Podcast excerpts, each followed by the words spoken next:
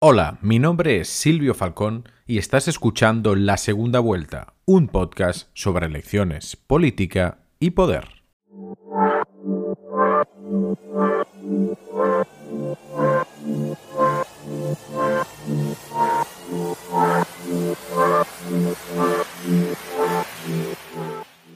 Hoy estrenamos una segunda vuelta diferente, con un té en la mano.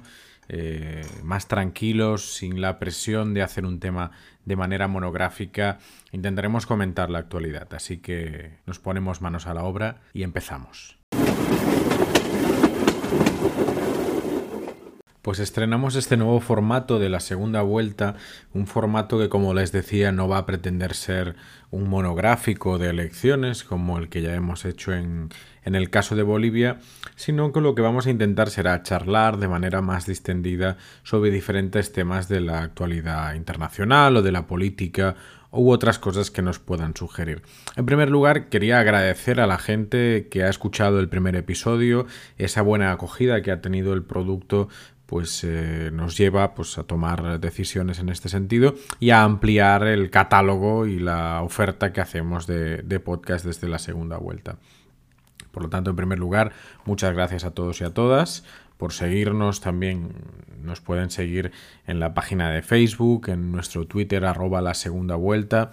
Y estamos llegando cada vez más a, a plataformas nuevas, ¿no? Estamos en, en, en Anchor, en Spotify, pero pronto llegaremos también a Apple y a Google Podcast. Así que eh, estén atentos. Eh, pronto llegaremos también con un nuevo programa sobre las elecciones de los Estados Unidos. Y estos dos formatos pues eh, pretenden, por un lado, analizar en profundidad, como, como fue en el caso de Bolivia. Bolivia que viajó de la polarización a la victoria de Luis Arce, y que lo explicamos eh, en el último episodio, especialmente porque era muy relevante en el caso de Bolivia el contexto, conocer qué había pasado de dos mil diecinueve a dos mil veinte en, en Bolivia, más allá de golpes, más allá de eh, todo lo que se ha dicho por parte de la O E A, ¿no? De la manipulación eh, presunta de las elecciones del dos mil diecinueve. Y pienso que explicado todo seguido y de manera ordenada se entiende mucho mejor la situación en el país eh, de Evo Morales y del nuevo presidente, de Luis Arce. En cambio, este formato no pretende ser eh, un, una aproximación total a, lo, a los temas, una cuestión profunda, sino intentar comentar de manera informal, eh, como les decía antes, con un té en la mano. Eh, tengo aquí en, a mis pies... Eh, a mi perra, así que de una manera un poco más informal, temas relevantes, ¿vale? Y por eso pienso que para esta sección puede ser importante que nos dejen comentarios. Si queréis dejar comentarios en Facebook, en Twitter, sugerencias también de temas a tratar, eh, seguro que los tendremos en cuenta y más eh, ahora que empezamos, ¿de acuerdo? En primer lugar, debemos viajar a Chile, donde han tenido el plebiscito nacional para observar la posibilidad de reformar su, su constitución. De hecho, este plebiscito nacional del inicio del proceso constituyente para la redacción de una nueva constitución política, como es eh, su nombre oficial, eh, tuvo lugar este veinticinco de octubre. Los resultados fueron bastante claros. Muy probablemente este proceso político tenga más interés eh, en lo tocante a lo que vaya a pasar después, después hablaremos. En este caso, las encuestas y todo el panorama político se perfilaba muy eh, favorable a la reforma, a la, a la redacción de una nueva constitución, de hecho. Eh, este referéndum, como les decía, tuvo un cincuenta coma noventa por ciento de participación. Hay quien cuestionaba la legitimidad de un referéndum de reforma constitucional con esta participación, pero hay que tener en cuenta la casuística de, del COVID diecinueve, ¿no? Y de la pandemia, con lo cual eh, más de siete coma cinco millones de votos válidos eh, legitiman, ¿no?, el resultado de, este, de esta votación.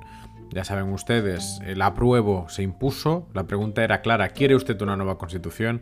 Un apruebo con setenta y ocho coma veintisiete por ciento de los votos y el rechazo con un veintiuno coma setenta y tres por ciento. Una victoria eh, clarísima, que en la segunda pregunta además eh, puso una nueva condición, ¿no? ¿Qué tipo de órgano debería redactar la nueva constitución? ¿Una convención mixta, o una convención constitucional. En este caso se impuso la segunda opción, la convención constitucional, con un setenta y ocho coma noventa y nueve por ciento de los votos, una mayoría clarísima. Por lo tanto, lo que se va a realizar es una elección específica para escoger a las personas que serán miembros de esta eh, convención constitucional. Por lo tanto, pronto tendremos elecciones en Chile de nuevo, elecciones de convencionales constituyentes de Chile, que será el año que viene y será en el mes de abril, ¿vale? Es un poco enrevesado, elecciones de convencionales constituyentes, porque serán efectivamente los miembros de esta convención constitucional encargada de escribir y redactar una nueva constitución política para la República de Chile. ¿Qué implica todo esto? Pues esto es histórico. Eh, lo que está pasando en Chile probablemente es la mar de fondo de la geopolítica latinoamericana, porque Chile siempre había sido el, el, el alumno aventajado de los Estados Unidos, el, incluso el campo de pruebas, ¿no? Los Chicago Boys, el fin del, del pinochetismo, ¿no? que, que dio lugar a este régimen democrático, pero eh, maquillado este, solamente en aquellos aspectos que, que necesitaba para ser una democracia.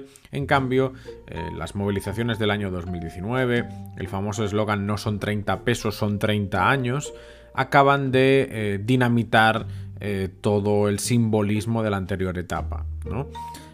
Pero Chile, es lo que comentamos, nunca ha sido un país de extremos, un país eh, donde hayan gobernado partidos políticos situados más allá del centro izquierda o del centro derecha.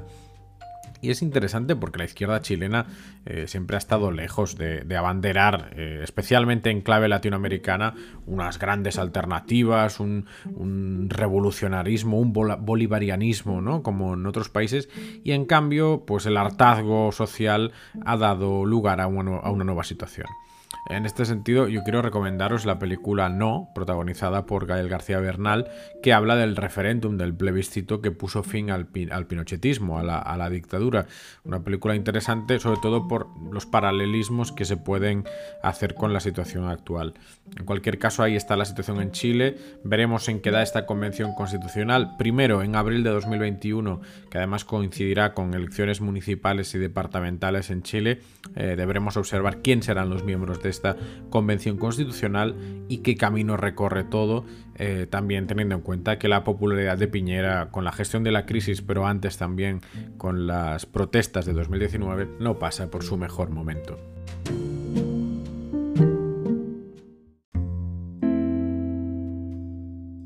Estás escuchando La Segunda Vuelta. Si te interesa la política y la actualidad internacional, puedes seguirnos en Twitter en arroba La Segunda Vuelta.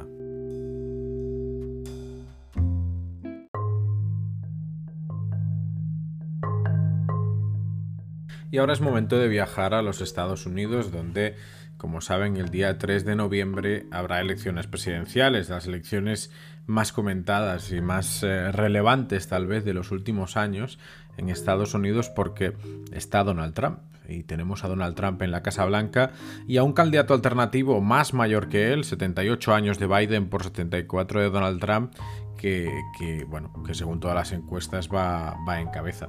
Podemos repasar brevemente las encuestas. Eh, como ustedes saben, el sistema americano funciona en este caso por delegados, ¿no? por, por un colegio electoral, por miembros del colegio electoral eh, que se asignan por estado, con lo cual cuando un candidato es el más votado en un estado, automáticamente se lleva la totalidad de los miembros del colegio electoral de aquel estado. Con lo cual ahora mismo las proyecciones eh, apuntan a que, por ejemplo, Joe Biden lo tendría eh, muy claro para ganar en estados como California, Nueva York, Illinois o Nueva Jersey, por poner cuatro ejemplos, y en cambio pues eh, Donald Trump se haría con la victoria en estados eh, mucho más eh, republicanos de toda la vida, pues por poner un ejemplo Alaska, eh, pues efectivamente, o Arkansas, entre otros, pues eh, tendría la victoria asegurada, ¿no? En este caso tenemos los dos, las dos Américas, ¿no? La demócrata y la republicana, pero donde se juega el partido en todas las elecciones americanas son los denominados americanas, en este caso norteamericanas, estadounidenses, son eh, los swing states, los estados que, que cambian, ¿no? Que cambian en función de la elección su, su comportamiento electoral hacia el lado demócrata o hacia el lado republicano. ¿Cuáles son estos estados? Pues en este caso tenemos dos tipos de estados, ¿no? Los liderados por Joe Biden y los que va en cabeza Donald Trump.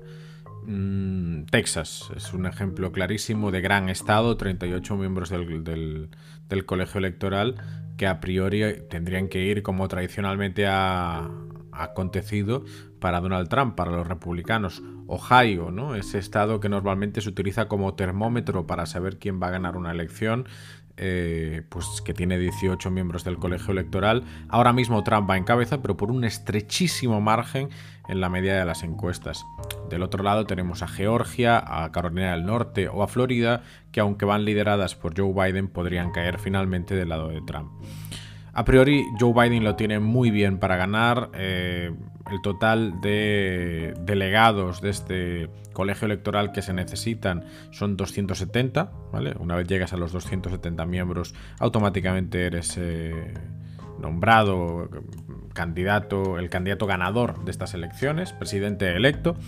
Y efectivamente, pues Joe Biden lo tiene bastante fácil. Si las encuestas, las encuestas no se equivocan, ya que debemos recordar que hace cuatro años eh, Hillary, eh, Hillary Clinton parecía también imponerse, aunque menos claramente, pero imponerse a Donald Trump. En clave latinoamericana, solamente una reflexión. Las elecciones en los Estados Unidos han pasado de ser una propuesta geopolítica para la región, como era históricamente la relación con Cuba, incluso en la época Obama, a convertirse en un acicate interno, ¿no? Es decir, cuando los políticos estadounidenses hablan de América Latina, muchas veces no están pensando en política internacional, sino están pensando en eh, Florida, en Miami o en sus propias comunidades locales de gente nacida en Cuba, en México o en otros países de la región. Con lo cual, a veces es difícil saber las agendas políticas de los candidatos a través de sus declaraciones sobre América Latina. Eh, es importante saberlo porque cada vez que la comunidad hispana va creciendo en los Estados Unidos, más relevante es este aspecto. Eh, lo latino es política interior de los Estados Unidos.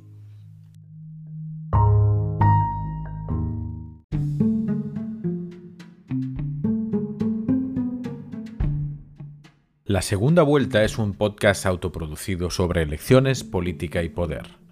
Síguenos en Twitter en arroba La Segunda Vuelta y escúchanos en las principales plataformas digitales. Otra cuestión que os quería traer hoy, obviamente, es eh, Bolivia, ¿no? El, el podcast que hicimos sobre, ¿no?, de la polarización a la victoria de Luis Arce repasaba, como comentábamos antes, todo lo acontecido de dos mil diecinueve hasta dos mil veinte, pero obviamente no focalizaba en lo que va a pasar, ¿no?, en el futuro, en los escenarios. Probablemente la hegemonía del M A S vuelva a situarse y vuelva a reorganizarse alrededor de la presidencia, pero habrá que estar atentos. De momento han sido retirados todos los cargos contra Evo Morales, eh, que, que estaba investigando eh, jueces eh, de su país, y está sobre la mesa su posible regreso. Veremos qué pasa después de la toma de posesión el ocho de noviembre por parte de Luis Arce.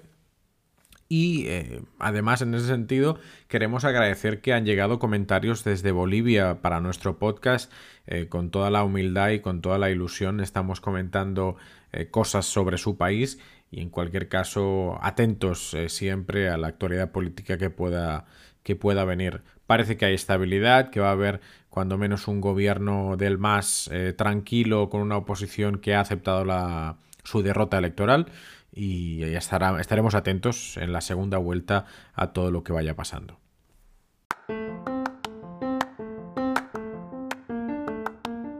Y por último acabamos con una recomendación. Es especial para mí porque es una serie francesa, se llama Parliament y narra las historias de un asistente parlamentario en la burbuja de Bruselas, en la burbuja de la Unión Europea. Es muy interesante porque eh, choca con la realidad este, este chico, un chico joven francés que llega a Bruselas contratado por un miembro del Parlamento Europeo y tiene que contraponerse a la administración pública, a su propio jefe, que no es especialmente diestro en artes políticas.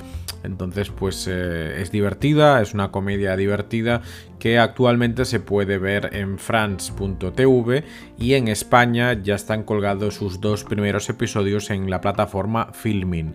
Además, eh, parece que a lo largo de noviembre irán llegando el resto de episodios. Muy interesante toda la serie, he tenido la suerte de, de verla entera y la verdad es muy recomendable, eh, también para acercarnos a otras realidades, eh, acostumbrados como estamos a los pasillos de la Casa Blanca, incluso a series con el Capitolio en el centro, ¿no? La segunda burbuja política más grande del mundo, la de Bruselas, la de los lobistas, eh, ese escenario incomparable de la ciudad gris cercana eh, a Berlín y a París, a caballo de, de mil lugares que es Bruselas. Así que desde aquí, desde la segunda vuelta, una recomendación que es Parliament. Parliament. Ah oui, non mais je viens de même le sol là.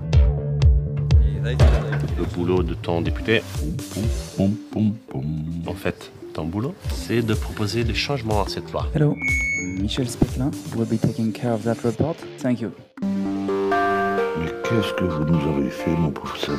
On peut pas aller se renseigner pour voir de quoi il s'agit. Non, ça on peut pas faire. Bonjour Maurice, je m'appelle...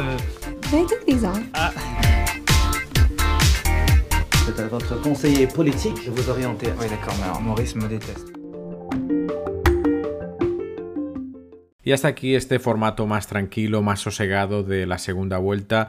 Eh, nos volvemos a escuchar muy pronto con esas elecciones en Estados Unidos y también con la actualidad política internacional. Estamos abiertos a sugerencias y nos podéis eh, seguir en nuestras redes sociales, Facebook, Twitter, así como escucharnos en las principales plataformas digitales.